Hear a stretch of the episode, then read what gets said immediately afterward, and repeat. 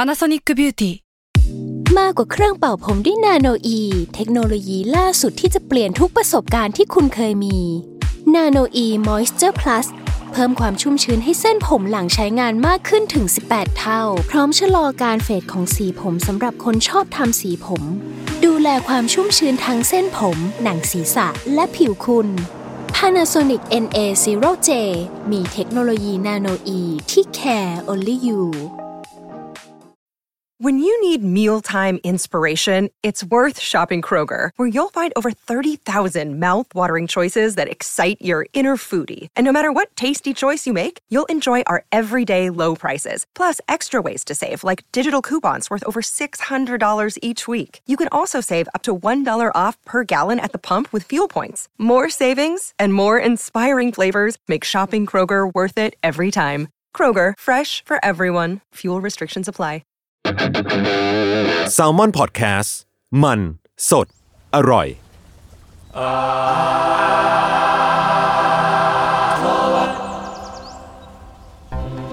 ครับสวัสดีครับ ขอต้อนรับเข้าสู่รายการอาร์ทเวิร์ดครับผม เรื่องศิลปะน่าสนใจจนเราไม่อยากเก็บไว้เดียวครับผม รายการที่มาเล่าเรื่องศิลปะเนะครับในหลากหลายแง่มุมครับ ตามความเข้าใจของผม 3 คนครับผมพวกผมครับ จุนจากแซลมอนพอดแคสต์ ต้นกล้าจากแซมมอนแลบ เมกสมบัติฮะ เย้ เราทดลองทำตอนเป็นเอ็กโทเวิร์ดดูครับแล้วเราก็เหนื่อย อ๋อเราแค่พยายามปั๊มพลัง ผมหมดละผมละผมหมดละ กลับมาเป็นเหมือนเดิม โอเค พบกันทุกวันพฤหัสได้ ไม่ ทาง อยากอยาก โอเค อยาก ยังยังไม่จบ ยังไม่เริ่ม ยังไม่เริ่มด้วยซ้ำโอเค โอเค ก็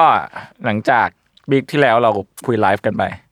วันนี้เลยกลับมาปกติ ครับ ไม่ถิดถ้าเกิดเทปนี้ออนก็น่าจะเป็นสองบิ๊กที่แล้วเราไลฟ์กันไป อ่าสำหรับคนที่พลาดไลน์ก็คือ อ๋อใช่ เราจะ เรามา มา แทนเนี่ย เดือนละหนึ่งครั้งนะครับ ใช่ ก็ติดตามมาได้มาเมามอยจิปาถะเล่อยเปื่อยได้กับพวกผมนะครับ ครับ ชิวๆแต่ว่าก็จะมีโปรโมทไว้ก่อนแหละว่าจะคุยกันวันไหนอะไรอย่างเงี้ยเพราะยังไม่ได้วางแน่ชัดเพราะตารางเราก็แบบมั่วๆซั่วๆนะใครว่างก็เลย อ่า ก็ แต่เราก็จะประกาศลงในเพจอยู่แล้ว อ่ะ ติดตามกันได้ครับ ครับ อย่าลืมกดไลค์กดกระดิ่ง เอ้ย ผมยังไม่จบกูบอกว่ายังไม่จบ ยังไม่เริ่ม ก็คำว่ากระดิ่งเนี่ย เออโอเค ตอนนี้ ตา คือคุณจุ้น ตาของผมคือ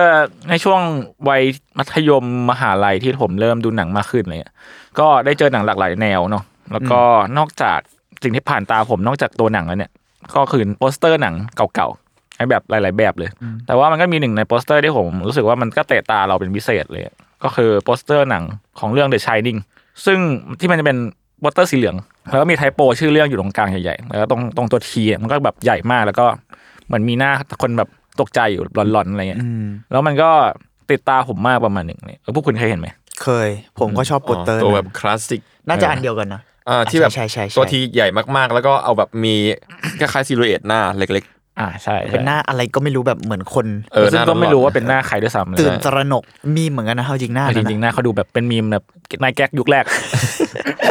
มาดูตอนนี้แล้วแบบมันดูเป็นหน้าเด็กเหมือนกันนะ เออเออมันดูเป็นเด็กทารก อืมแล้วตอนนั้นผมก็ยังไม่รู้ว่าใครเป็นคนออกแบบ แต่ว่าก็พอจะเห็นโปสเตอร์หลาย ๆ อันที่รู้สึกว่าน่าจะเป็นคนคนเดียวกัน หรือว่าอาจจะเป็นโปสเตอร์ที่ได้รับแรงบันดาลใจมาจากแหล่งเดียวกันอะไรเงี้ย อือหือ โปสเตอร์ที่เน้นรูปทรงแล้วก็เล่าเรื่องด้วย single object ไม่ใช้สีน้อยมากในงานครับก็คนที่ออกแบบโปสเตอร์เหล่านี้ก็เรียกได้ว่าเป็นหนึ่งคนที่อ่าปฏิวัติวงการฮอลลีวูดในด้านของการออกแบบโปสเตอร์ในยุค 5060 อะไรอย่างนี้ อืม แล้วก็ยังแถมยังบุกเบิกในการสร้างไตเติลซีเควนต์ของหนังในช่วงแรกอะไรเงี้ยอืมทั้งยัง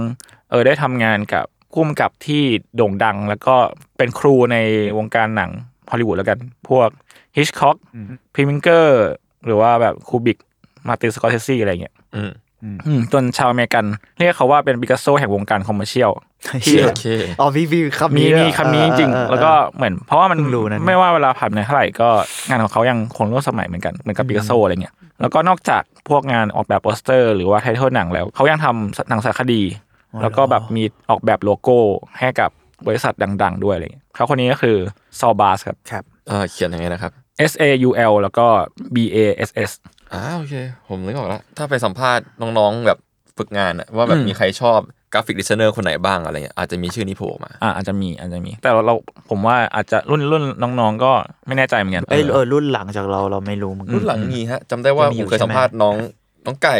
บดีไก่เออไก่ อ่า ไก่ วลีไก่ ถ้าเกิด ใคร ไก่ จะฟังรายการเราใช่ไหม ไม่รู้เหมือนกันเออไก่ตอบชื่อนี้แหละ อ๋อ จริงเหรอ ใช่ใช่ตัวนี้ เช ลึ โด ตัวนี้ลึก ใส่ลึกโอเค ครับ อ่าย้อนกลับไปประมาณร้อยกว่าปีที่แล้วนะครับซอบาสเกิดในเขตเลือกตั้งชาวยิวในนิวยอร์กย่านบรอนซ์ตอนปี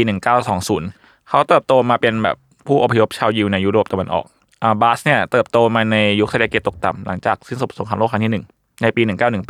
อืม เขาจบจากเจมส์มอนโรไฮสคูลแล้วก็ได้เข้าไปเรียนศิลปะ ต่อในตอนเย็นอะไรเงี้ยเป็นแบบเขาเรียกพัฒไทม์อะไรเงี้ยตอนเย็น จนได้เจอกับศิลปินชาวฮังการีชื่อเดชกา a บชผมไม่แน่ใจว่าสำเนียงฮังการีมันถูกหรือเปล่ายังไงนะอืมในคลาสกลางคืนนั่นแหละ แล้วก็ศิลปินคนนี้ก็เป็นคนที่สอนเรื่องแนวคิดเกี่ยวกับการออกแบบ หรือการดีไซน์รูปภาพโดยอิงจากความคิดเป็นหลักมากกว่าที่จะถ่ายทอดออกมาตรงๆขนาดนั้นอะไรเงี้ย คอนเซปชวลอะไรประมาณ conceptual นี้ป่ะ อืม อืม ซึ่งงานของกาแบชเนี่ยจึงเน้นเป็นเรื่องที่รูปทรง geometric การเล่นแสงเงาแบบ contrast เอ่อ silhouette อะไรเงี้ยเพื่อทำให้เกิด symbolic ต่างๆ ในงาน อืมอืม อ่าพวกคุณน่าจะเห็นรูปผมส่งมาแล้วเนาะ อ่าของ โอเค กาแบชสวยนะ เรา อืม เราไม่เคยรู้จักเขาเลย ใช่ซึ่งถ้าดูจากงานของกาแบชเนี่ยก็จะเห็นได้ว่างานของเขามีความเป็นแบบเลขาคณิตเยอะมาก อ่า เลย ใช่ นะ ใช่ใช่ หรือว่าอ่ะอย่างแบบมันจะมีรูปที่เป็นวงกลมซ้อนกัน แล้วก็เยอะๆเหมือนรูดหนอนอะแล้วก็เป็นแบบอยู่เป็น t e x t อร์เหมือนผ้าม่านหรือแบบการเล่น silhouette แสงเงาโดยสร้างมันให้เป็นมือขนาดใหญ่อะไรเงี้ย อืม ซึ่งถ้าพวกคุณได้เห็นงานของซอบา a แล้วจะได้รู้ว่า จริงๆแรงบันดาลใจหลักๆ เลยก็มาจากคุณกาแบชนี่แหละ อืม ที่เป็นครูของเขาเนาะอิทธิพลของกาแบชเนี่ยเริ่มส่งผลต่องานของบาสตั้งแต่ในช่วงปี 1940 ถึง 1950 ที่เขาเริ่มทำงานในวงการโฆษณาแล้วก็ภาพยนตร์ อืม งานแรกที่เห็นได้ชัดก็คือโปสเตอร์โปรโมทละครเรื่อง Death of the Salesman ของอาร์เธอร์มิลเลอร์ในปี 1951 อืม คือจะเห็นได้ว่าจริงๆ โปสเตอร์ของ Dead of the Salesman เนี่ยมันเล่นกับ Negative Space เยอะ เป็นอ่าดึงความสนใจมาที่ Object ตรงกลางแทน มันแบบเป็นรูปของหัวของผู้ชายที่กำลังเอามือปิดหน้า แล้วก็มีรูปแปะอยู่บนหัว เป็นแบบรูปที่เหมือนภาพที่ดูแตกออกจากกันแบบเป็นความสัมพันธ์ของตัวละครเอกอะไรเงี้ยที่อยู่บนหัวตัวละครหลักผู้ชายอีกทีหนึ่ง อืม อืมซึ่งถ้าเรามองย้อนกลับไปในตอนนั้นอะไรเงี้ยทั้งโปสเตอร์หนังหรือว่าละครเวทีในยุคนั้นน่ะส่วนใหญ่แล้วอะเขาจะเล่นเน้นแบบว่าเล่าเรื่องให้ครบครบๆแบบเพื่อให้สื่อให้ทันทีรู้เลยว่าเออละครเรื่องนี้แม่งเกี่ยวกับอะไร อ่า หรือว่าแบบเน้นแบบอ็อบเจกต์เบิ่มๆแน่นๆอะไรเงี้ยไม่ไม่ได้เป็นแบบที่เหมือนที่บาสทำเนาะ อืมอืม อืม อืมอันนี้แบบมีความแบบนอกจากนกาทีฟสเปซผมว่ามันมีการนำสายตาสูงมากอะ อืม มันฟอนให้เราอ่านจากบนลงล่าง อืมก็สิ่งนี้นะครับก็ก็เริ่มดึงดูดคนอเมริกันในสมัยนั้นให้สนใจมากยิ่งขึ้นเนอะว่าเออมันกลายเป็นว่ามันเริ่มเพิ่มความน่าสนใจให้กับตัวของละครว่า อืม จะเล่าถึงอะไรหรือว่าคนอยู่ที่อยู่บนโปสเตอร์เป็นใคร แล้วจะเกิดอะไรกับพวกเขาต่ออะไรเงี้ยแต่ว่าผลงานชิ้นแรกของบาสในอุตสาหกรรมภาพยนตร์ฮอลลีวูดจริง ๆ แล้วเนี่ยก็คือการออกแบบโปสเตอร์ภาพยนตร์ชื่อคาร์เมนจ n นส์ของพิมิงเกอร์ออโต้พิมิงเกอร์เนาะเป็นผู้กำกับหนังแล้วก็ละครเวทีสมัยนั้น ซึ่งสองคนนี้ก็จะได้ทำงานกันเยอะมากๆอะไรเงี้ยในหลาย ๆ งานในอนาคต อืม อืมโดยอ่ะโปสเตอร์หนังเรื่องเนี้ย ถ้าจะให้เล่าก็เป็นภาพของโปสเตอร์พื้นหลังสีดำสนิทที่มีผู้หญิงอยู่ในชุดราตรี ยืนเท้าเอวยิ้มอยู่ตรงกลาง แล้วก็ไฮไลท์แค่สีแดงที่เป็นองค์ประกอบสีแดงเนี่ย อืม ก็มีแค่กระโปรงแดงกับคล้ายๆไฟ ติดไฟ ไฟ ปะ แล้วก็มีลิปสติก ขาวแดงดำ อ่ะเหมือนนึกถึงนี่เลยอะไรนะซินซิตี้ปะ อ่า อ๋อเออเออเออ จริงด้วยจริงด้วย พอพูดแล้วนึก เพราะซินตี้ก็จะเน้นเป็นสีแดงเนาะแดงดำ แดงหรือแบบขาวดำแล้วมีสีอะไรแบบพรึบ เออ ขึ้น แปล มาก แปลกๆ เออ แดงไม่ก็มี น เหลืองอะไรเงี้ย เออใช่ อืมก็โอเซอร์นี้ก็เอ่อก็กลายเป็นว่าก็เหมือนเหมือนค่อยๆไต่ระดับทำให้คนเริ่มสนใจมากขึ้นอะไรเงี้ยเออเพราะว่าผู้คนในยุคนั้นก็เริ่มเบื่อกับความซ้ำซากจันเจของโปสเตอร์หนังแบบเก่าๆมาประมาณหนึ่งแล้วเนี่ย ถือว่าฉีกมากอะนะถ้าเกิดเทียบกับแบบหนังโปสเตอร์ห้าศูนย์ะ ใช่มันก็บาสเกตก็เริ่มเปลี่ยนทิศทางการออกแบบของโปสเตอร์หนังในอุตสาหกรรมตอนนั้น โดยที่เน้นไปที่ความแบบอ่ะมินิมอลมากขึ้น หรือว่าเปลี่ยนเอาเนื้อหาที่แบบตอนแรกแม่งเหมือนจะถูกยัดมาเอาไว้ในหนังโปสเตอร์หนังทั้งหมดเนี่ยออกไป แล้วก็ทำให้มันมันมันสามารถสื่อได้ด้วยของตัวของมันเองเลย อืม อืมนอกจากตัวโปสเตอร์แล้วเนี่ยพีมิงเกอร์ที่กำกับเรื่องนี้ก็ยังให้ให้บาสเนี่ยทำไต l e ลซีเควนต์ของหนังเรื่องนี้ด้วย อืม อะไรอย่างนี้ยครับแต่ว่างานที่ทำให้ตัวของซอบาสเนี่ยเป็นที่รู้จักจริง ๆ คืองานออกแบบโปสเตอร์ของหนังเรื่อง The Man with a Golden Arm อืม ของพีมิงเกอร์เหมือนกันคนเดิมในปี 1955 ซึ่งเป็นปีเดียวกันกับที่เขาเจอเอลินบาสก็ซึ่งเป็นภรรยาของเขาอะไรเงี้ยแล้วก็ได้ทำงานร่วมกันนับตั้งแต่นั้นเป็นต้นมาเนาะอืมโปสเตอร์ของ The Man with a Golden Arm เนี่ยมีภาพของแขนที่บิดเบี้ยวไม่ปกติ พร้อมกับลูกทรงสี่เหลี่ยมหลายๆหลายๆลูกเป็นกรอบรอบๆอะไรเงี้ยซึ่งก็มินิมอลจัดจัด เออแม่งแบบกราฟิกและมินิมอลมากๆเลย อืม ถ้า นะงานเนี้ยปิกัสโซมาก เออ ปิกัสโซยุค เออใช่ใช่ คิวบิลิซึมอ่ะ ๆใช่ แต่ แต่ มินิมอลลงไปอีก แล้วอ่ะพวกคุณว่า โอ้โห ดูอย่างนี้แล้วตัวหนังมันสื่อถึงเลย มันมันเกี่ยวกับเลย สีน้อยมาก เอาจริงๆนะ เดาเดาเดาเดา แม่งแบบไม่สนใจอะไรเลยอะแค่ผมเห็นก็เฮ้ยเหี้ย มันจะเล่าเรื่องมือนี้ยังไงวะมือยืดได้หรือเปล่า อ่าอ่า มันดูเกี่ยวกับเอาจริงอะแม่งเป็นหนังคลาสสิกมากๆกูยังไม่เคยดูเลย จริงเหรอ เอาจริงแล้ว อืมอืมผมก็ไม่เคยดูเหมือน มั กัน น ดูเกี่ยว ถ้าเอออยากรู้เหมือนกันถ้าดูแค่โปสเตอร์เหรอ เออ มันดูเป็นมือที่กำลังจะแบบ มันพยายามจะหยิบอะไร ห บาง ยิบ อ อะ ย่า ไรง สักอย่างอ่ะเออ อื อ มอืม แล้วมันชื่อโกลเด้นอาร์ม ใช่ แล้ว หยิ มั บ นเหมือน แม่นหยิบดี แล้วมันเหมือนติดอยู่ในแบบอะไรสักอย่างด้วยอะพอมันมีกรอบล้อมแบบ มันเหมือนเหมือนตู้นี้ปะตู้เล่นเกมคีบของ อ๋ เอ อ อเออเออคล้าย เออ อะไรอย่าๆงเงี้ เกี่ยวย กับขโมยปะ จริงจริงๆมันเป็นหนังแบบเกี่ยวกับดักแอดดิกเว้ยแบบว่า อ๋อเหรอ ติดยา แล้วสิ่งนี้มันคือการแบบเหมือนแขนที่ฉีดเฮโรอีนลงไปแล้วก็ ก็เล แบ ย บ บิดเบี้ยว เออบิดเบี้ยวอะไร อ๋อ เงี้ย อา เพิ่งรู้ ซึ่งหนังเรื่องนี้ก็เป็นหนังเรื่องแรก ๆ ที่เทคซีเรียสเรื่องประเด็นของอ่ารักรักแอดดิก อืมอืม มาก ๆ อยากจริงจังในในฮอลลีวูดตอนนั้นอะไรเงี้ยเออแล้วว่าอันเนี้ยมันแทบจะเรียกได้ว่าปฏิวัติวงการได้เลยด้วยซ้ำในในตอนนั้นแหละวงการของอ่าโปสเตอร์ดีไซน์ของฮอลลีวูดเนาะก็อย่างที่ผมบอกแหล้วว่าเออโปสเตอร์ในยุคนั้นแม่งอ่าเหมือนปกนิตยสารอะหรือว่าอะไรเต็มแบบขายดาราหรือว่าอะไรก็ตามเนี่ยแต่บาสแม่งกลับออกแบบให้มีเพียงอ็อบเจกต์แบบมินิมอลรูปทรงมือประหลาดประหลาดๆพร้อมกับชื่อหนังอะไรเงี้ย แล้วก็สี่เหลี่ยมจำนวนมาก ใช่แล้วก็สี่เหลี่ยมจำนวนมาก ซึ่งนอกจากตัวโปสเตอร์ที่เรียกเสียงฮือฮาแล้วเนี่ยไตเติลซีเควนซ์ของ The Man with the Golden Arm แล้วเนี่ยฝีมือของบาสอะเริ่มเป็นที่พูดถึง เพราะว่าโรงหนังในอเมริกาตอนนั้นเนี่ยมันจะฉายชื่อหนังลงไปบนม่านก่อน อ่า แล้วแล้วถึงจะฉายเปิดเปิดม่านแล้วฉายหนังอะไรเงี้ย อ่า ไม่ได้มีไตเติลซีเควนซ์แบบนี้อะ อ๋อ ก็คือเป็นจุดริเริ่มของไตเติลซีเควนต์ประมาณหนึ่ง ใช่ประมาณใช่เลยอ่ะ ซึ่ง ใช่ มัน เลย ก็ ใช่ไหม คือไตเติ้ลซีเควนต์จริงๆ มันก็เหมือนเครดิตที่เอามาขึ้นก่อน ใช่ใช่ มันก็เป็นฟิลนั้นเนอะ ใช่เป็นแบบเป็นช็อตเครดิตเนาะสั้น กำกับโดย ประมาณนั้ อ่าแสด น ง โดย ตึ๊ดๆแสดงโดย แต่ว่ามันจะมีความแบบ ลูกเล่นมันเยอะะ ลูกเล่นมันเยอะ ๆ มัน กี้ ดูเป็นแบบ ไม่ อิ ได้ นอินโทรปรับอารมณ์ก่อนเข้าหนังอ่ะ อืม สำหรับผมนะ ซึ่งอ่าถ้าตามรูปนะครับ คือบาสเนี่ยใช้การเล่าเรื่องผ่านเส้นรูปสี่เหลี่ยมพาดยาว ซึ่งเป็นแอนิเมชันแบบพาดไปพาดมา เหมือนเขาจะทำเทคนิคตัดอะไรสักอย่างหนึ่งจำไม่ได้แหละ จนสุดท้ายแบบไอ้ไอ้เส้นเนี่ยมันค่อยบิดไปเรื่อยๆ จนแบบเป็นรูปมือตอนสุดท้ายเลย อืมน่าสนใจ เออพอเห็นไอ้งาน The Man with the Golden Arm คุณพวกคุณคิดว่ายังไงบ้างหมายถึงว่าทั้งเรื่องตัวของ Title Sequence แล้วก็โปสเตอร์ด้วยอะไรอย่างเงี้ย สำหรับผมก็คุมทีมกันดีแต่ว่า อืม เอาจริงๆนะความรักเขาอะมันยังไม่ชัดด้วยซ้ำสำหรับผม อ่า หมันก็ว่าแบบ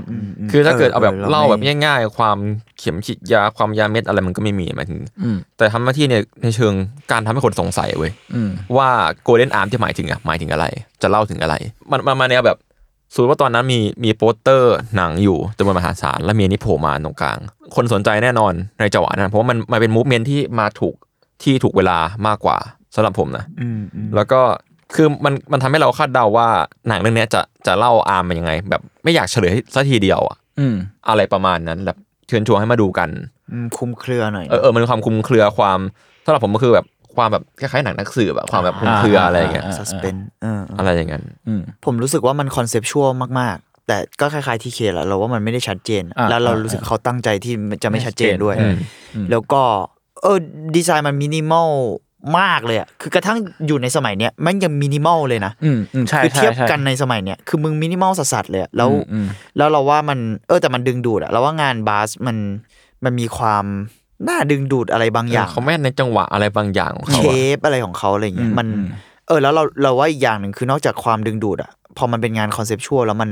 มันต้องมีอะไรที่เป็นแบบคอนเซปต์ของมันอะซึ่งซึ่งมันก็ตามชื่อเรื่องอันเนี้ยแมวิดโกเนี่ยมันก็คือก็คือมือไงก็คือแขนอะไรอย่างเงี้ยมันก็เราว่ามันก็ก็ชัดดีนะในแง่นั้น ชัดกับคอนเซปต์ที่เขาอยากสื่อแต่ไม่ได้หมายความว่ามันอาจจะเล่าเรื่อง อ่ะเข้าใจ เออขนาดนั้นอะไรอย่ง ผม เงี้ย ว่ามันชัดในแง่แบบเชิญชวนให้คนมาดูหรือว่าสงสัยกับเรื่อง อื นี้ มอืมในแง่นั้น หรือ ด้วย แค่ว่าจำชื่อได้ อืมอืม อะไรอย่างเงี้ย อืมแล้วก็อันเนี้ยผมจากที่ผมไปอ่านมาเอ่อคุณคายคูเปอร์ซึ่งเป็นนักออกแบบ Title Sequence เลยนะ ในยุคหลังๆ ที่ออกแบบให้กับ Walking Dead Military Report หรือว่า Seven อะไรเงี้ยเขายังบอกเลยว่าไตเติลอันเนี้ยของ The Man with the Golden Arm เนี่ยทำให้ทุกคนเนี่ยแม่งแบบบวกอย่างแท้จริงในเรื่องแบบในในด้าน เรา นี้อะ ต้องมีไตเติ้ลซีเควนต์ เออเราต้องมีแล้วก็มีเน้นนอก เรา จาก มี ห ไต ลัง เติ้ จา ล ก ซี นี้ เควนต์ได้สินะอะไรเงี้ย เออหรือว่าอย่างอ่ามาตินสกอร์เซซีในวัย 13เนี่ยก็ยังแอบเข้าไปดูหนังเรื่องนี้ในโรง อ่า แล้วแบบออกมาดีไซน์ฉากไตเติลซีเควนของตัวเองกูจะมีสิ่งนี้ด้วย โอ้โห อายุสิบสาม ปลุกไฟปลุกไฟวัยสรุ่น อืมหลังจากที่เริ่มเป็นที่รู้จักแล้วเนี่ยก็เรียกเสียงฮือฮาต่อมาคืองานออกแบบโปสเตอร์ของและไตเติ้ลไตเติ้ลซีเควนซ์ของ Vertigo อันนี้ตำนานจริง Hitchcock ตำนานสัส อันนี้คือเด็กดีไซน์บังคับเคยเห็นอะ เว่าครับเคยเห็นเลยเหรอ ๆเด็กฟิล์มก็ต้องโดนดู จริงเหรอเอ้ยแล้วผมอยากรู้ว่าเรื่องมันสนุกไหม กูยังดูไม่จบนี่แหละ ผมเคยเห็นกับพอตเตอร์ แต่ว่าแต่ว่าเรื่องโดยรวมมันก็คือเออมัน มันเป็นโรคกลัวความสูงมั้ง อ่าอ่าใช่ใช่ ใช่ป่ะเราเราจำไม่ได้แต่เราว่าเราเคยดูไปนิดนึงจำได้ว่ามันก็ก็เพลินเดียวแล้วว่าเราฮิชคอกเอาจริงนะฮิชคอกเป็นคนทำหนังได้สนุกอะ อืม ใช้คำว่าสนุกเลยอะ อืม แล้วต่อให้มันเก่ามากคือมันจะมีบางหลายๆคนที่เราย้อนกลับไปดูหนังคลาสสิกหลายๆ อ่า อัน อ่าเข้าใจ แม่งดีเบตนะแล้วแต่คนอะไรเงี้ยแต่อย่างเราสมมติเรากลับไปดูซิตี้เซนเคอะไรเงี้ย มัน เรา ก็จะแบบ มันก็ยิ่งใหญ่มันก็อะไรแต่แบบกูกูกูว่ามันมันมีความรู้สึกแบบเฉยเฉยๆอะแล้ว อ่าอ่า แล้ว เข้าใจ มันก็มีความแบบรู้สึกว่าบางอย่างมันก็ล้าสมัยแล้ว อืม เออบาง สำห อ รับ ย่าง เรา มัน อืม ถูกเล่าซ้ำมาแล้วอะไรเงี้ย ใช่มันมันมีเทคนิคบางอย่างที่แบบไปแล้ว แต่เราว่าฮิชคอกอะเป็นอีกคนที่มึงกลับไปดูหนังเขาตอนเนี้ยก็ยังสนุกอะ อ๋อเหรอ เขาทำหนังตื่นเต้นแบบ จริงๆเขาคือคนทำหนังทริลเลอร์อะ อ่า ทริลเลอร์สยองขวัญสืบสวนสอบสวนนะเขาเป็นคนทำจังหวะแบบแบบนั้นถึงอะ อืม แล้วเราว่าเออบัวติโก้ก็มีความเท่าที่เคยดูอ่ะยังดูไม่เต็มเรื่องขนาดนั้นก็เลยพูดยากเหมือนกันเนอะแต่ว่าแม่งทำสนุกอ่ะตื่นเต้นอะไรเงี้ยอืมแล้วจริงๆบาร์ก็ทำกับฮิชคอกหลายเรื่องเหมือนกัน ใช่ ไหม ใช่ใช่ ใช่ไหม ใช่ใช่ อืมประมาณนั้นมั้งครับ สำหรับคนที่ยังไม่เคยเห็นของโปสเตอร์เนี่ยเป็นโปสเตอร์สีส้มติดหมนๆหน่อย แล้วก็เป็นภาพวาดของตัวละครหญิงชายตรงกลางที่เหมือนฝ่ายชายกำลังจะแบบคว้าหรือสักอย่างในขณะที่ฝ่ายหญิงกำลังล้มอะไรเงี้ย อืม พร้อมกับเชฟวงกลมที่ซ้อนกันเหมือนเป็นสไปรัลแบบ ก้นหอย สามเออเป็นเป็นสามดีเลยอะอืมซึ่งนั่นแหละอย่างที่พี่เมงบอกเป็นเรื่องเรื่องย่อของเรื่องนี้คือเหมือน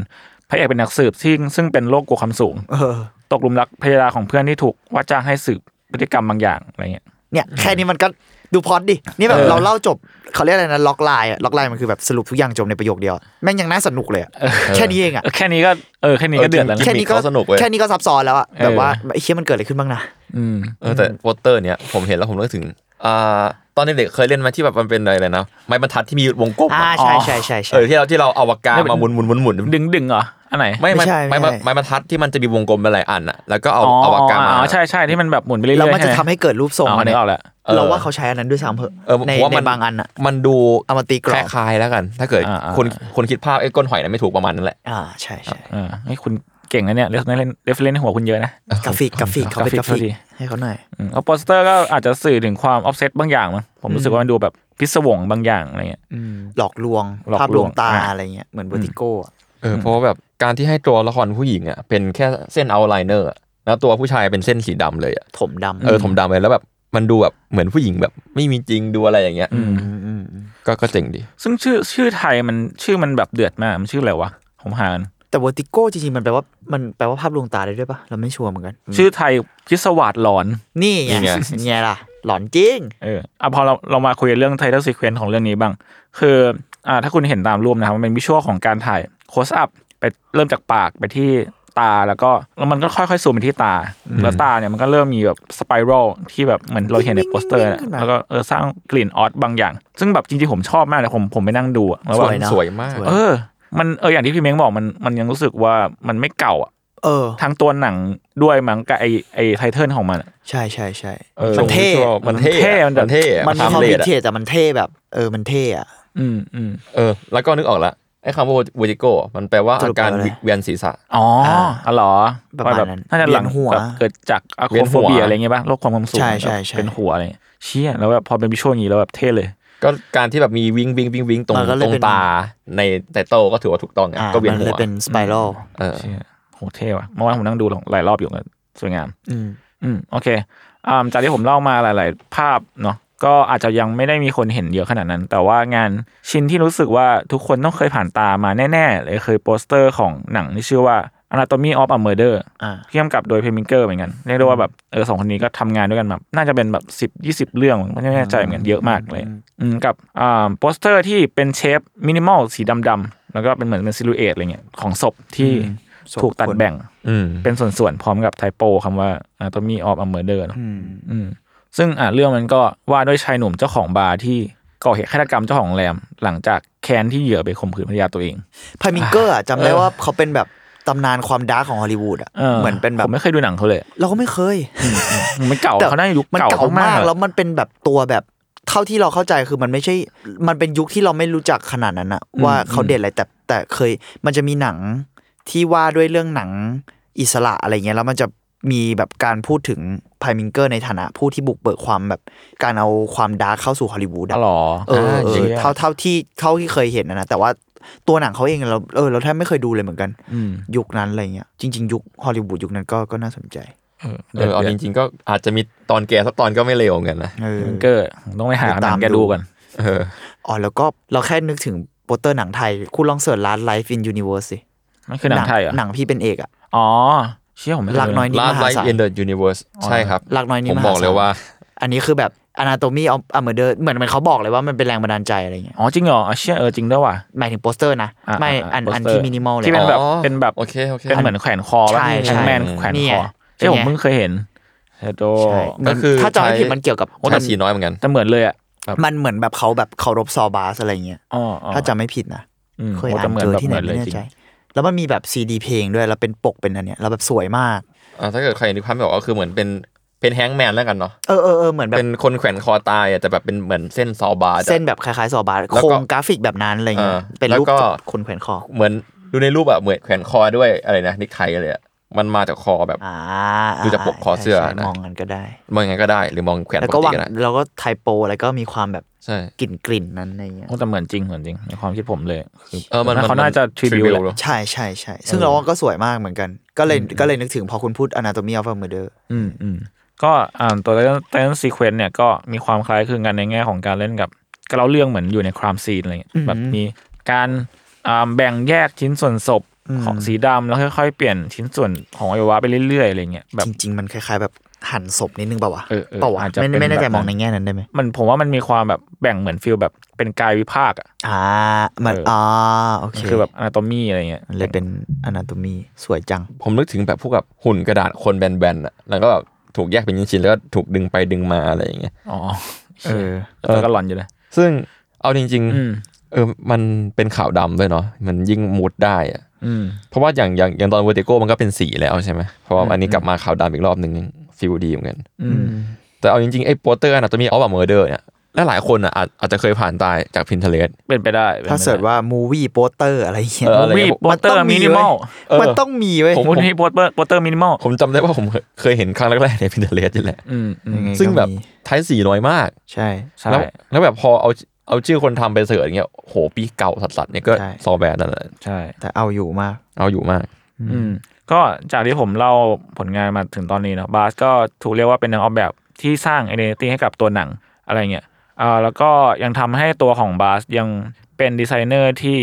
ได้รับการมอบหมายให้ดูแลทุกอย่าง ภาพลักษณ์ทุกอย่างของตัวหนัง อืม ในแคมเปญโปรโมทหมดเลยเนี่ย อ๋อ ตั้งแต่แบบ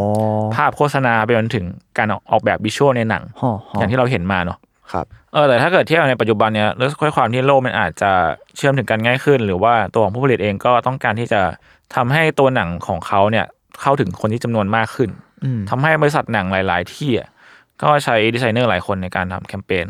หลากหลายแคมเปญเพื่อโปรโมทเหมือนกัน ผมก็จะไม่บอกว่ามันดีไม่ดีแต่ว่าอ่าอาจจะมีกรณีที่ดีไซเนอร์ถ้ามันมีจำนวนเยอะเกินไปแล้วแผนมันไม่ดีพอเนี่ยอาจทำให้เดเรคชั่นมันกระจายไปคนละทางหรือเปล่าอะไรเงี้ยแต่ในพาร์ทหนึ่งมันก็ดีตรงที่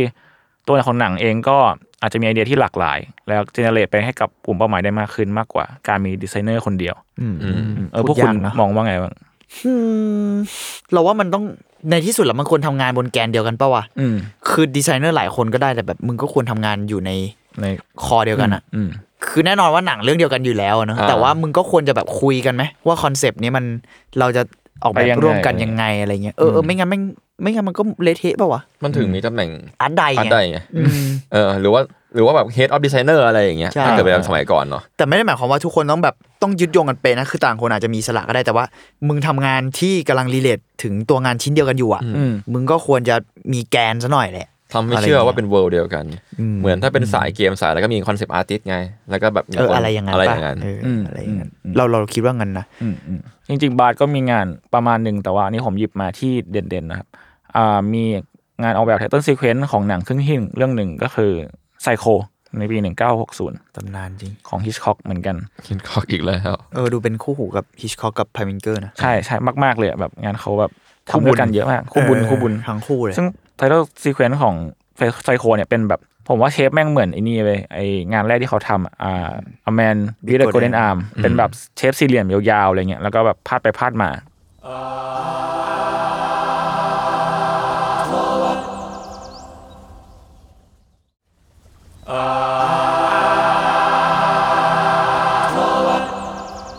โอเค ต่อไปนะต่อจากนี้ก็คืองานที่ผมบอกพวกคุณตอนแรกว่าเออผมเห็นครั้งแรกแล้ว จำงานนี้ได้ก็คืองานออกแบบโปสเตอร์ของหนังเรื่อง The Shining ของคูบิก อ่า ในปี 1980 ซึ่งก่อนที่จะมาเป็นโปสเตอร์สีเหลืองที่มันไอคอนิกขนาดเนี้ย มันถูกออกแบบมาหลายครั้งมากเลย เพราะว่าคูบิกเนี่ยรีเจ็คงาน คูบิกเป็นบ้าเว้ย รีเจ็คงานเยอะสัตว์ คูบิกขึ้นชื่อเรื่องการแบบ difficult people อ่ะคนเนี้ย เออ แบบถ้าทุกคนเห็นในรูมจะมีแบบดาร์ฟที่แบบเป็นเขาวงกตแล้วก็มีคนแบบจูงเป็นเหมือนครอบครัวเดินจูงเข้าไปเขาวงกตเลย แม่งสวยทุกอัน คูบิกก็บอกว่าเฮ้ยเขาวงกตเยอะไป เนี่ยเนี่ย เขาเยอะไปไม่คิดว่าผมจะไม่คิดว่าไอจะใช้เขาวงกตที่เป็นเมนหลักนะ ลูกค้าเฮีย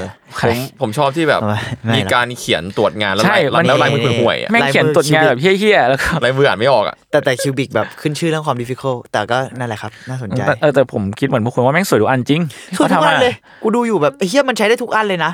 จริง ๆ แล้วอ่ะ แบบไอ้รูปที่ ทำเป็นเซตก็ได้นะ ที่มัน โท แบ ษ บ ที เขาวงกดแบบอยู่ในดวงตาอะไรเงี้ย อืม เนอะ สวยมากอันนั้นอะ เออบอกเฮ้ยวงวงเขาวงกดแอปแตกไป ไม่เข้าใจ แล้วผมผมชอบความที่แบบว่าบาสแกก็พยายามแบบทำงานให้มันดูใกล้เสร็จแล้วอ่ะแบบประมาณว่าแบบคราฟมากอ่ะไม่ใช่แบบสเก็ตมาง่ายๆอ่ะ ใช่ นี่คือมึงแค่แบบวาง คือ วางชื่อพ่วงกับแม่งใช้ได้แล้วอ่ะ เกือบเสร็จแล้วอ่ะแบบงาน 80%อ่ะ แล้วสวยมากเลยไอ้เขาวงกตดวงตาเนี่ยโคตรสวยเลย ซึ่งคุณซอบาสเนี่ยเขาทำดาร์ฟไปทั้งหมดมากกว่า 300 ดาร์ฟเลย 300 เลยเหรอ เย็ดแม่กูนึกว่าสักสามสิบ อ่ะพวกคุณเห็นแล้วชอบชอบดาร์ฟไหนบ้าง เชื่อผมได้หมดผมมาค่อนข้างชอบไอ้ดวงตาที่เป็นเขาวงกต อ๋อ กับอันแรกๆไอ้มือนี่ก็โอ้เฮียแม่งส มื วย ก็ หมดเล ดี ย นะ มันเป็นแบบมือแล้วก็แบบมีจักรยานอยู่ตรงกลางมือ เขาเหมือนใช้ดอทป่ะ เขาใช้ดอทเขาใช้ ใช่ไหม ดอท เขาจิ้มจิ้มจิ้มจิ้มอ่ะ ใช่ผมผมชอบจริงๆผมชอบชอบดับมือสุดว่ะ อ๋อเออเออ เออแต่ว่าถ้าเกิดเอามองมองในแง่การเล่าเรื่องอ่ะ สุดท้ายอ่ะโปสเตอร์ที่มันผ่านที่ครูบิวเลือกอ่ะมันถูกต้องจริงๆว่ะ อ่ะ หมายความว่า เด็กเวรเนี่ยนะ เด็กเวน หน้าหน้าใครไม่รู้ ไม่ เหี้ย คือคือคือถ้าเกิดมองมองในในแง่ซีนไอคอนิกของเรื่องที่มันแบบเอาเอาขวานจามแล้วก็หน้าโผล่อะ อ๋ออ่ะอ่ะมึงรีเลทการนั้นเหรอ เออมันมันมันก็เลยอาจจะรีเลทกับซีนนั้นได้ไง กู โดยโดยที่ไม่เฉลยทันที อ๋อเราเราไม่รู้ด้วยเราไม่เข้าใจด้วยซ้ำทำไมคิวบิกเรื่องนี้ เอาจริง หมายถึงว่าแบบในเชิงคอนเซปต์อะ เอออ อืม แต่ว่าถ้าเกิดตัวอื่นก็คือแบบด้านหลังๆก็จะก็ก็จะเริ่มเล่นเล่นฟอนต์เล่นเฟิร์นอะไรแล้ว อ่ะ ล่ะ เล่นแบบ แต่ดับหลังๆอะไม่ค่อยชอบสำหรับ เออ เรา ดับ เฉย ด้านหลังๆผ พี่ ม เมง รู้ ชอบ สึ แบ ก บ ว่าเขา ดาร์ฟดอทปะ ๆ ใใช่ กด ส่วนมากเลย แรงแล้ว อะ อะ ดับดอทแรกๆอะดีมาก เออ แต่จริง ๆ อันที่ปรากฏออกมาก็ดีนะ แต่เราแค่รู้สึกว่าไอ้เชี่ยถ้ามองในแง่คอนเซปต์อะมันอะไรวะ อืม ไออันที่ใช้อะแต่เราชอบมากเลยนะ แต่แบบมันอะไรวะหรือคิวบิกต้องการสิ่งนั้นก็ไม่รู้อะ อืม เพราะคิวบิกแม่งแบบมันมีความซับซ้อนของมันอะ จริงๆคิวบิกแค่บีบว่าขอไทยโปรโปสเตอร์หน่อยจบเสร็จละ เอาหน้าคนหลอนๆมา เอออันนี้อันนี้แบบเหมือนอันแรกๆอ่ะมันเป็นโปสเตอร์ในเชิงแบบเป็นภาพแล้วก็มีแล้วก็มีฟอนต์ใช่ไหมซึ่งแบบตัวตัวซูเปอร์ตัวฟอนต์อ่ะมันก็ยังเป็นเทคปกติอยู่ยังไม่ได้เล่นมากแล้วหลังๆมาก็จะเริ่มแบบเริ่มเล่นกับฟอนต์ละ แล้ว เหมือนแบบอยากอยากลองอ่ะ เราว่าเอสเตติกคิวบิกอะพิสดาร อืม อืม ซึ่งจริงๆ เราค่อนข้างชอบหนังเขานะ ถึงเขาจะมีแบบ คดีที่ต้องดีเบตกันเรื่องแบบ เข้าใจ ฮาราสนักแสดงบางอย่างอะไรอย่างนี้ด้วย แล้วก็ชายนี่เองก็มีคดีเหล่านั้น แต่อันนั้นเป็นเรื่องอื่น แล้วก็ชายนิ่งแม่งเรื่องเยอะ จริง ๆ หนังแม่งทุกเรื่องเรื่องเยอะมากแบบในเชิงโปรดักชันในเชิงความดิฟิคอลของคิวบิกพอคุณพูดเรื่องนี้ก็เลยนึกถึงอะเหมือนชายนิ่งเคยทำถ้าจำไม่ผิดถ้าข้อมูลผิดขออภัยแต่มันเหมือน เคยมียุคหนึ่งที่ชายนิ่งมันครองอ่าวอลเลคคอร์ดใช้ฟิล์มเยอะที่สุด จริงเหรอ มันมันอันนี้สปอยหนังในเรื่องนะแต่ ได้คมัรั น บ เก่าแล้วมันคุณเคยดูกันแล้วใช่ ผม ปะ เคยดูแต่ผมจำไม่ค่อยได้ละตอ มันจะมีซีนที่เป็นผู้ชายที่มีเซนส์เหมือนกับน้องแดนนี่แดนชื่อแดนนี่ป่าวะน้องเด็กอะ น้องเด็กอ่ะ เด็ก ออ ที่มีเซนส์แล้วมันมีมีซีนหนึ่งที่คุณผู้ชายผิวดำที่เป็นคนผู้ดูแลโรงแรมคนคนที่คนก่อนอะ เออคนก่อน ที่ได้ไปพักใช่ผู้ดูแล ใช่ เป็น ใช่ เป็น มัน ผู้ดูแลเหมือนกับเขาเขาแบบหมดช่วงดูแลเขาแล้วเขาจะไปที่อื่นต่อ ใช่ แล้วกล้องซูมหน้าเขาอะ อืม แค่นั้นเลยอะคัดนั้นอะเหมือนร้อยกว่าเทค จนแม่งเป็นตำนานเลยจนแบบนักแสดงร้องไห้แล้วถามคิวบิกว่า มึงจะเอาอะไรกับกู อ้าว คือแบบจะเอาอะไร เชี่ยเดือด นร้อยเทคอะแบบ อ่า แล้วมันมีแค่นั้นอะเขาเขาเขาไม่รู้ว่าจะเล่นอะไรแล้วอะ อืม ก็เลยรู้สึกว่าเออการที่คิวบิกดิฟิเคิลใส่คุณซอบาร์ก็เข้าใจได้ แต่นั่นแหละผมว่าเอองานมันออกมาประหลาดดีอะเนี่ยสมมุติเราเห็นไอ้ดวงตาเขาวงกตผลลัพธ์ที่ออกมาเนี่ย มันมันงงงๆเหมือนกันนะ อืม เออ แต่มันสวยนะ แต่มันแบบเออทำไมเขาถึงเลือกชอยนี้วะมันก็ก็น่าสนใจดีเหมือนกันว่า หรือเขาตั้งใจไม่ให้มันชัดไปหรือเปล่าอะไรเงี้ยไม่ไม่แน่ใจเพราะจริงๆอ่ะถ้าในเชิงคอนเซปต์สำหรับเราเนอะเขาวงกตอะไรเงี้ยแมันชัดมากในตอนแบบท่านในหนังอะไร มันคือ เงี้ย ซีนสุดเท่เรื่องแหละ เออซีนซีนท้ายเรื่องด้วยซ้ำอะไรเงี้ย ใช่ อืม ก็กลายเป็นว่า ก็น่า ดันเป็น สนใจ ดันเป็นโปสเตอร์ตัวที่เลือกมาดันเป็นโปสเตอร์ที่ไม่ได้เล่าเรื่องขนาดนั้น ใช่ ไม่เลเปเซนของซีนอะไร ไม่ เท่าไหร่ ไม่ เล มี ย ใครในเรื่องกูนึกไม่ออกด้วยซ้ำว่าตัวนี้เป็นตัวไหน เออ จริง ๆ แล้ว อ่ะ มันแค่แบบเป็นคำว่า The Shining ที่เอ้ยเชยนะเรื่องนี้น่าน่าจะหลอนว่ะจบ หนูคิดว่าเป็นหน้าคนดูอะ เออเออเออว่ะเอ เออว่ะ เออไม่แน่นะก็ก็ก็ดูอาจจะเป็นไปได้นะ คนดูแบบเออ แล้วก็นอกจากอ่ะคูบิกเนี่ยก็ยังได้ทำงานกับมาตินสกอร์เซซี อ่า ในปี 1995ก็คือคาสิโน ซึ่งอ่าเป็นเป็นไททซีนเนาะซึ่งไททซีนของคาสิโนเนี่ยแปลกตาสำหรับผมเหมือนกันหมายถึงว่า ในแง่ที่เป็นลายเซ็นของซอนบาร์ดประมาณหนึ่ง เพราะว่าของคาสิโนมันเน้นเรื่องวิชวลเยอะมากๆเลย แล้วแสงแสงเยอะๆสีเยอะๆอะไร คือ เงี้ย ไฟในคาสิโนป่ะที่เป็นแบบ ใช่ใช่ สีสีๆอะไรอย่างงี้ป่ะ ออกมาเล่นกับแบบ LED หลอดไฟ ใช่ใช่สีเยอะ เส้นแสง แล้วก็ตัดด้วยซีนที่มันเป็นไฟจริง ๆ ปนๆประมาณนี้ ๆก็นั่นแหละครับนอกจากการทำงานกับอ่าเหล่าผู้กำกับแล้วก็โปรดิวเซอร์อีกเยอะแยะมากมายนะตัวของบาสเองก็มีงานหนังสารคดีอะไรเงี้ยหลายเรื่องประมาณหนึ่งแล้วก็สารคดีสั้นของแกเนี่ย ชื่อ Why Man Creates ในปี 1968 ก็เล่าเรื่องเกี่ยวกับโปรเซสของงานครีเอทีฟแบ่งเป็นเซกชันอะไรเงี้ยก็ทำให้เขาได้รับรางวัลออสการ์ปี อเห 69 รอ จากสาขา Best Documentary ช็อต subject เรียกว่าเก็บหมด เชี่ย จริง ๆ เราเราจำเขาในฐานะผู้กำกับไม่ได้เลยอะเอาจริง ๆ แล้วอะ อืมอืม จำในฐานะดีไซเนอร์อะไรอย่างเงี้ยเออน่าสนใจนะ มันก็ไม่ใช่แค่วงการหนังอย่างเดียว ก็แกก็ยังไปรันวงการโลโก้ดีไซน์อย่างแบบที่ไอคอนิกก็คือมีโลโก้ AT&T ซึ่งเป็นบริษัทเครือข่ายมือถืออ ม ของอเมริกาอะไรเงี้ยก็มีเคลนิกน่าจะเป็นแบบทิชชู่ปะ ใช่ ทิชชู อืม ตำนานนะเครเน็กซ์ ตำนานนะ ไอ้เชี่ยแล้วเป็นแบบซอบาร์ด ใช่ แล้วเป็นแบบโลโก้วอร์เนอร์วอร์เนอร์เอเทนเมนต์ก็เป็นซอบาร์ดเหมือนกัน เหมือนมอนเบอร์เกอร์เหมือนกันนะโทษที เอออ่ะ กลับด้าน แล้วแบบไอตัวคลินิกอะทุกวันนี้ก็ยังใช้อย่างนี้อยู่ ใช่ ใช่ ก็ ไม่เปลี่ยนด้วยนะ ก็มันมินิมอลอะไรแล้วอะ แล้วมันคลาสสิกไปแล้ว เอ นะ อเหมือนเอาจริงๆ AT AT&T เออ AT&T ก็ก็ดูคลาสสิกดูมินิมอลเหมือนกัน แต่ว่า AT นี่คือเขาเขารีแล้วใช่ไหม เขาน่าจะรีแหละรี ถ้า แหละ จำไม่ผิด อืม อืม แต่ตัววอร์เนอร์นี่คือขวาสุ ข ด วาสุดใช่วอร์เนอร์ก็เหมือนจะยังเป็นอย่างนั้นอยู่นะหรืออาจจะแค่ปรับ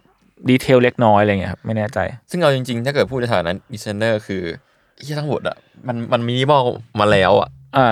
ณเวลานั้นด้วยอะ ใช่หรือว่าแบบมินิเขามินิมอลก่อนการประมาณหนึ่งเลยนะ ถ้าแบบ ใช่ เออถ้าถ้าคิดตามอะไรเงี้ย แบบ ใช่ใช่ ก่อนก่อนการมาของยุคของสาม 3D ซะอีกเลย อืม มันมินิมอลแล้วมันแบบมันกราฟิกกราฟิกอ่ะใช้ เออ คำไม่ เออ ถูกมันมันมีความกราฟิกอ่ะกระทั่งไตเติลคาสิโนที่เราบอกกันว่ามันอาจจะต่างกับเขาแต่จริงๆอ่ะเขาก็เอาไฟนะมันเล่นเป็นแบบภาพกราฟิกอ่ะ อ่ะใช่ มันดูเป็น เออเขาเล่นแบบ ตึ๊ดๆๆอะไร เส้น เงี้ย ไฟที่แบบเวลาแพนกล้องอะไรอะไรเงี้ย เออ เออมันก็ดูดูมีกลิ่นอายของเขาอยู่จริง อืมเป็นความแบบกราฟิก ๆหรือแม้แต่งานของเขาที่เป็นโลโก้ก็ยังเป็นก็เป็นยังเป็นเขานะ มินิมอลบางอย่าง ความแบบ เออจริงๆก็คำว่ามินิมอลแหละกับความทำเลทอ่ะส่วนตัวรู้สึกอย่างนั้น ก็จริงๆก็ยังมีงานออกแบบอีกเยอะมากที่ของซอบาร์ที่ผมไม่ได้เอามาเล่าในช่วงชีวิตเขานะ เพราะมันเยอะมากๆเลยครับ ก็บาร์เสียชีวิตลงในวัย 75 ปีด้วยโรคมะเร็งต่อมน้ำเหลือง ในปี 1996 ก็ตลอดชีวิตการทำงานของเขาเนี่ยเขาก็ได้เปลี่ยนวงการออกแบบในอุตสาหกรรมภาพยนตร์ไปอย่างมาก โดยใช้ความน่าค้นหาในรายละเอียดเล็กน้อย และความเรียบง่ายที่แปลกตาในงานของเขา สร้างแรงบันดาลใจให้กับนักออกแบบรุ่นใหม่หลายคนเลย อืม งานของเขาก็กว่า 2,700 ชิ้นเนี่ยถูกเก็บไว้ใน Academy Film Archive จนถึงตอนนี้อะไรเงี้ย เออนี่คุยกันเล่นๆ พวกคุณว่าอย่างแบบอะอย่างงานออกแบบของของซาวบาร์เนี่ยตั้งแต่ยุคเกือบร้อยปีที่แล้ว แล้วมันมินิมอลแล้วมันก็เหมือนสังคมมันก็วนไป 3D แล้วตอนนี้มันก็เริ่มเป็นแฟลตแล้วมันก็เริ่มเริ่มจะออกจากแฟลตแล้วเริ่มออกจากความมินิมอลในยุคนี้หรือเปล่าหมายถึงว่ามันแล้วข้างหน้ามันจะเป็นยังไงวะ เอาจริงตอนนี้เราก็เริ่มเห็นการเปลี่ยนแปลงแล้วป่ะ เออ ตอนนี้ผมรู้สึกว่าเทรนด์แม็กซิมอลลิซึมมันกำลังมา อืม ทางที่แบบจำไม่เลยว่าตอนสมัยเรียนแรกๆอ่ะรู้สึกว่าตอนนั้นน่ะแม็กซิมอลิซึมมันไม่ได้ไฮขนาดเนี้ย อ่า ตอนนั้นแบบ เข้าใจได้นะ ถ้าเกิดทำงานมินิมอลออกนี่คือรู้รู้สึกฉลาด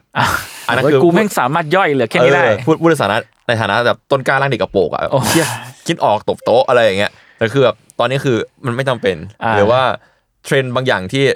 ทั่วนเนี้ยเราเราเราจะเห็นเทรนด์เขาเรียกอะไรว่าเอ่อโครมอ่ะ โครมอ๋อเป็นแบบ คมไอ สีโครม เป็น โคร แบบ ม สี อะ สะท้อนสะท้อนใช่ไหม ใช่ใช่ โลหะโลหะ ใช่ใช่ผมผมผมนึกสับไม่ออกเลยแต่ว่า จำได้ เข้าใจ หมือนกัน เข้าใจ โคมอะไรวะ มันคือแบบ สักย่าง เหมือนโลโก้แอสปาอะไรอย่างเงี้ย ใช่ใช่ใช่ ใช่ ใช่ ใช่ ซึ่งอย่างนี้มีมีเยอะมาก เออ แล้วก็ เริ่มกลับ เห็น มาคิด เห็นการเอาการใช้เอลเมนต์แบบความเป็นโครเมียม ความเป็นแบบวิงวิงพวกเนี้ยแบบมันเหมือนงานเอ่อโซริยามะ Sorayama ไป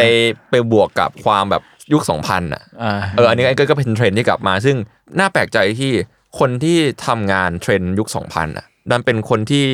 ไม่ใช่วัยเด็ก 2000 ด้วยซ้ำเว้ย อืมโคมไทป์โทษทีครับ เออ แซ โคมไทป์ โคม เออ ไทป์ ผมมาเห็นเห็นรุ่นน้องหลายๆคนที่แบบว่า คือเด็กเด็กสองพันที่ผมพูดถึงคือหมายความว่าคนคนที่เกิดในพวกปีหนึ่งเก้าแล้วก็มาโตตอนสองพัน อ่า อะไรงั้น ซึ่งซึ่งแก๊งเนี้ยก็คือพวกเรา ซึ่งพวกพวกเนี้ย ไม่ค่อยได้ทำงานแนวนี้เท่าไหร่ อื หมายถึงแบบในฐานะคนรอบตัวผมนะ อืม แต่คนที่ทำงานแนวเนี้ยดันดันเป็นพวกกับน้องๆที่อยู่ปลายปลายๆยุคนั้นแล้ว อ่า แต่กับฮิตมากอย่างเอาจริง ๆ เปิดเปิดพอร์ตโฟลิโอของน้องๆที่มายื่นมาฝึกงานตำแหน่งกราฟิกดีไซเนอร์หรืออะไรตำแหน่งฟิลเนี้ยในในเพจแลบอ่ะก็เจองานดีไซน์เยอะขึ้นในช่วงปีหลังๆที่ผ่านมา อืม ผมว่ามันมีความแบบเรียกว่าเลแบ็กอะ โอ้แม่งมันผมสำหรับผมมันไม่ได้เลย์แบ็กไปขนาดนั้นมันก็มีความผสมอะไร ผมว่ผ บา ส ง ม อย่าง เออ ใช่ใช่ใช่ เออมัน เข้ามาด้วยอะไร มันเหมือนเอาเอาสิ่งเก่ามาขยับกับสิ่งใหม่บางอย่าง ะไร เอออ ะไรผมว่ามันคือมันคือเทรนด์ด้วยแหละ ในแง่หนึ่ง อืม อะเนอะแต่ว่าแต่เข้าใจพอยที่เคคือมันเหมือนมันมีความแบบย้อนกลับไปบางอย่างอะจริงๆ ถ้าสังเกตดีๆ มันประหลาดมากนะ เรารู้สึกว่าเทรนด์ในช่วงปัจจุบันบางอย่างอะมันจะชอบย้อนกลับไปเมื่อเลขแบบประมาณนี้เลยด้วยซ้ำนะ20-30ถึง30 ปีที่แล้ว คุณลองสังเกตเทรนด์ตอนช่วงเรา 2010อะเทรนด์แม่งคือยุค 1980 อืม นึกออกปะการมาของ Polycat การมาของ Vaporwave อ๋อ การมาของกราฟิกสีฉูดฉาด หรือว่าภาพวินเทจ ตอนเนี้ยเรา อืม 2022 เทรนด์เรากำลังย้อนกลับไปประมาณ 90 หรือ 2,000 อ่าเก็ต Matrix กำลังกลับมา ไอ้โครมแบบเนี้ยอันนี้แต่มันก็มีความผสมนะ ผสมผสม คุณ ดี กำลั มั ง นจะมีความย่อยใหม่ในใน ใช่ ใน ใช่ สายตาของคนรุ่นใหม่อยู่ดีเว้ย คุณลองดูกราฟิก maximalist หลาย ๆ อย่างดิ แม่งเหมือนตอนเราแบบดูการ์ตูนเรื่องดิจิมอนตอนเด็ก ๆอะ อืมอืมอืม ความแบบเยอะ ๆ บางอย่างความกราฟิกแบบ เยอะๆมัน ฉูดฉาดเยอะ ๆ มันๆล้นๆอ่ะ อืม แม่งซึ่งผมไม่เข้าใจนะว่าทำไมมันเป็นอย่างนั้นนะแต่ว่าเออมันมีความย้อนกลับไป ไม่ใช่ย้อนด้วยมันกลับมา ๆเหมือนดึงดึงมาใช้ ดึงมาใช้ดึงหรือมาผสมกับยุคปัจจุบัน ซึ่งก็เออเลยรู้สึกว่าถ้าอนาคตก็น่าสนใจดีว่ามันจะเป็นยังไง แต่ว่า อืม ที่ผมเคยผมพูดหลายตอนแล้วเหมือนกันเรื่องฮอนโตโลจีอ่ะที่แบบอดีตกลับมาในปัจจุบันอะเขาเคยตั้งทฤษฎีว่า 2010อ่ะมันไม่มีอะไรที่ระบุขนาดนั้นแล้วอ่ะ อืม คุณลอจะง เป็น นึก อย่างไร คือน่าสนใจไหมสมมติว่าเราอยู่ยุคนี้ใช่ไหม2022อะไรเงี้ยเรากำลังกลับไป 2000 อืม 90 2000 เราเรามีภาพในหัวเลยพอบอกว่า เป็นยังไงใช่ไหม 90 2000 เรารู้เอสเตติกในหัวเลยอะหรือ 80 70 เรารู้แบบ2010เอสเตติกคืออะไรวะ 2010 คือเอสเตติกของ 80 ที่กลับมาไง อืม เข้าใจปะแล้ว อ่า ไอ้เหี้ยเราถ้าอีกแบบยุคข้างหน้า เอ้ย มันจะเป็นยังไงวะ 80 ที่กลับมาคือ 2010 แล้วเทรนด์2010 ที่กลับมาจะหน้าตาเป็นไง อืม อะไรอะไรอย่างเงี้ยผมว่ามันก็ อ่น่สนใจ เชี่ยเดาไม่ถูกเหมือนกัน เออผมชอบบทความที่เขาเออหนังสืออะไรแหละที่เขาเขียนถึงเรื่องนี้เหมือนกันว่าแบบหลัง 2010 มันเหมือนไม่มีอะไรระบุยุคขนาดนั้น พอพี่เพียงพูดเมื่อกี้ คุณงว่าไงะ ผมกำลังนึกถึง ผมไม่แใจะ ปีแบบ 2010ถึง อ่ะ 2015 ไม่ค่อยออกเหมือนกันนะ คุณนึกออกไหมคือเราเราจะเราจะรู้เอสเตติกอะซึ่งแต่พอเราคิดกลับไปตอนนั้นเอสเตติกของยุคนั้นอะแม่งคือเอสเตติกที่ย้อนกลับไปเว้ย เออ อืม มันมันคือ เข้า พอ ใจ พอยุคนั้นมันคือยุคแบบวินเทจบางอย่างเริ่มกลับมา แต่แน่นอนมันมีผสมยุคใหม่เนอะแต่ อ่า ผมนึกถึงเนี่ยยุคนั้นกระแสฮิปสเตอร์ อ่า ซึ่ง อ่า ฮิปสเตอร์มันก็อาจจะมีความวินเทจบวกฮิปปี้บวกอะไรบางอย่างไหม อืมอืมอืม ซึ่งมันก็อย่างไรมันก็ดูเป็นการเอาสิ่งในอดีตมาปรับใหม่ ใช่ ใน ใช่ หยิบยืมบางอย่างมาใช้เหมือนกัน คือแน่นอน 90 เลยมันก็มีอดีตที่หยิบยืม แต่ว่าแบบเรารู้เราพูดได้ว่า 90 มันประมาณเนี้ย เออ 2,000ประมาณนี้80 ประมาณเนี้ย ผ แต่ ม ว่า ว่า เข้าใจ ช่วง 90 ถึง 2000อะความหยิบยืมมันอาจจะมีบ้าง แต่ว่าความอินเวนต์ใหม่มันมีสูงเว้ยเหมือนเขามแบบช่วงนั้นเป็นช่วงที่แบบเราสร้างเครื่องมือใหม่ๆ เยอะมาก Cyberpunk ไม่ว่าจะเป็นทั้งคอมทั้งแบบอุปกรณ์จากอนาล็อกเป็นดิจิตอล ใช่ อะไรอย่างเงี้ยแต่ว่าพอพอช่วง 10 ขึ้นไปอะมันดูเป็นช่วงที่แบบ development อะ เออ 2010อะรู้สึกว่าช่วงนั้นคือพวกแบบเอาดิจิตอลนี่แหละมา develop มันดีขึ้น ใช่ อะไรอย่างนั้ นั้น น มันเลยน่าสนใจว่าเอสเตติกหลังจากนี้ไปจะเป็นไง อันนี้พูดกันในเชิงแบบสุนทรียะ เออบ างอสุนทรี ย่าง ยะนะ อะไรอย่างเงี้ยเนาะ เพราะอย่างอย่างเอาจริงงานโซบาสเนี่ย ซึ่งงานของอาฮิยาแกะมันก็คือการเอาคิวบิกลิซึมอะมาเขย่าใหม่ประมาณหนึ่ง อืม เออเพราะว่าเอาจริงงานแกมันคิวบิกมากเลยมันดูส่วนตัวผมนะ มันดูเป็นคิวบิกบวกกับความเป็นคอมิกบางอย่างอยู่ แล้วก็มีความภาพประกอบในการเล่าของแกเทคนิคความรู้สึกแก ซึ่งมันก็นั่นแหละ มันก็ดูมันเหมือนที่เขาพูดอะปิกัสโซออฟคอมเมอร์เชียล อืม อืมอืม อะไรอย่างนั้นมันก็ไม่ผิดสักทีเดียวที่แบบผสมกันอย่างเงี้ย เข้าใจได้ข้าใจได้ เออว่ามันมีความฉายานี้เข้าใจได้ แต่ก็รู้สึกว่ามันจะมีอะไรใหม่นะ คืออย่างเช่นโคมไทป์หรือว่าแบบเอสเตติกที่เราเห็นในช่วงเนี้ยมันก็มันใหม่มากเลยอะแต่มันก็มีความวินเทจบางอย่าง แต่มันมันก็ใหม่มากแล้วเราแบบเอาจริงผมไม่สามารถคาดเดาสิ่งนี้ได้อะเมื่อประมาณสมมติ 5 ปีที่แล้ว เออ กูยังคาดเดา เข้าใจ ไม่ถูกเลย ใช่ ไม่ต้อง 10 ปีนะ5ปีที่แล้วกูไม่รู้ว่าตอนเนี้ยโลกมันจะวิ่งมาถึงแบบเอสเตติกแบบเนี้ย อืม เราเรามาดูสมมติอ่าแบบแมสแมสก็ MV a s p a หรือ MV กระทั่งแบบนิวจีนวงใหม่อะไรเงี้ยเคป๊อปไปเลย อืม ซึ่งมันก็มีความลิงก์กันของเอสเตติกนะจริงๆแล้ว อืมอืม แล้วมันมันเป็นแบบมันยุคนี้มากเลยอ่ะ อืม มันอะไรก็ไม่รู้พูดไม่ถูกอ่ะ เออ ซึ่งซึ่งเอาจริงๆอ่ะสิ่งที่กำหนดเอสติกได้ส่วนหนึ่งคือแบรนด์ใหญ่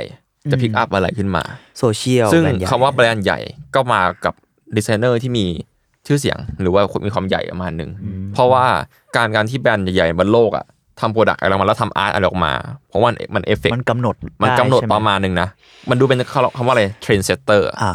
อ่า อะไรอย่างนั้น ก็ก็น่าสนใจก็จริงก็จริงในในใน ในแง่ บาง ห ส่ว นึ่งนะเป็นพาร์ทหนึ่ง เข้าใจ แต่ว่าเป็นผมว่าเป็นมูเมนต์ใหญ่ประมาณหนึ่งในการกำหนดเทรนด์เพราะว่า อ่าฮะ เคยสังเกตป่ะว่าแบบพอใกล้จะสิ้นปีอ่ะจะชอบมีแบบ forecast trend อ่ะห้าหกอัน อ่าอ่าใช่ใช่ มีมาตลอดเลยครับ art art trend in 2 0 2 อ่าฮะ 0อะไรอย่างเงี้ย อ่าฮะ ซึ่งในห้าอันนั้นมันจะชอบมีอันหนึ่งที่ตรงเว้ยอะไรอย่างนั้น มันมีความเซตไปแล้วประมาณหนึ่งหรือเปล่า forecast ประมาณหนึ่งหรือเปล่าหรือเราแบรนด์เห็นสิ่งเหล่านี้ แล้วก็นำสิ่งเหล่านี้มา เอาไปใช้ มาใช้หรือเปล่า อีกอย่างที่ผมแบบพอจะคาดเดาคร่าวๆเองนะ ผมว่าติ๊กต็อก อืมอืม ผมว่าเอสเตติกติ๊กต็อกกำลังแบบ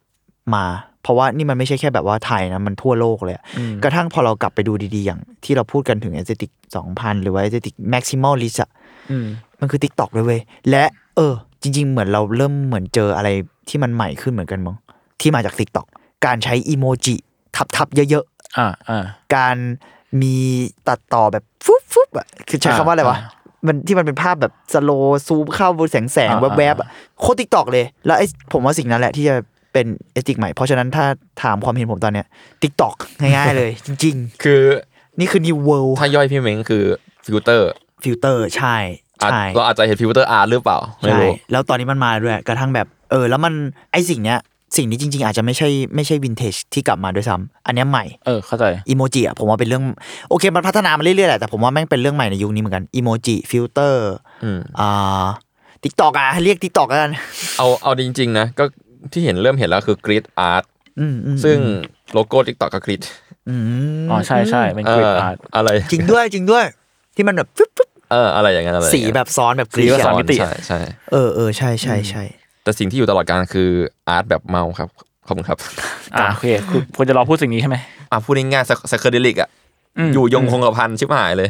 ผมชื่นชอบมากผมทำไม่ได้ ซึ่งมันก็เดเวลลอปต่อนะ ใช่ ประมาณนั้น ประมาณ โอเค นั้น ทิกตอกครับ โอเค ประมาณนี้ เออ แล้วก็อ่าระหว่างผมรีเสิร์ชก็มีเว็บที่ไว้ดูไทเทลหนัง ชื่อว่า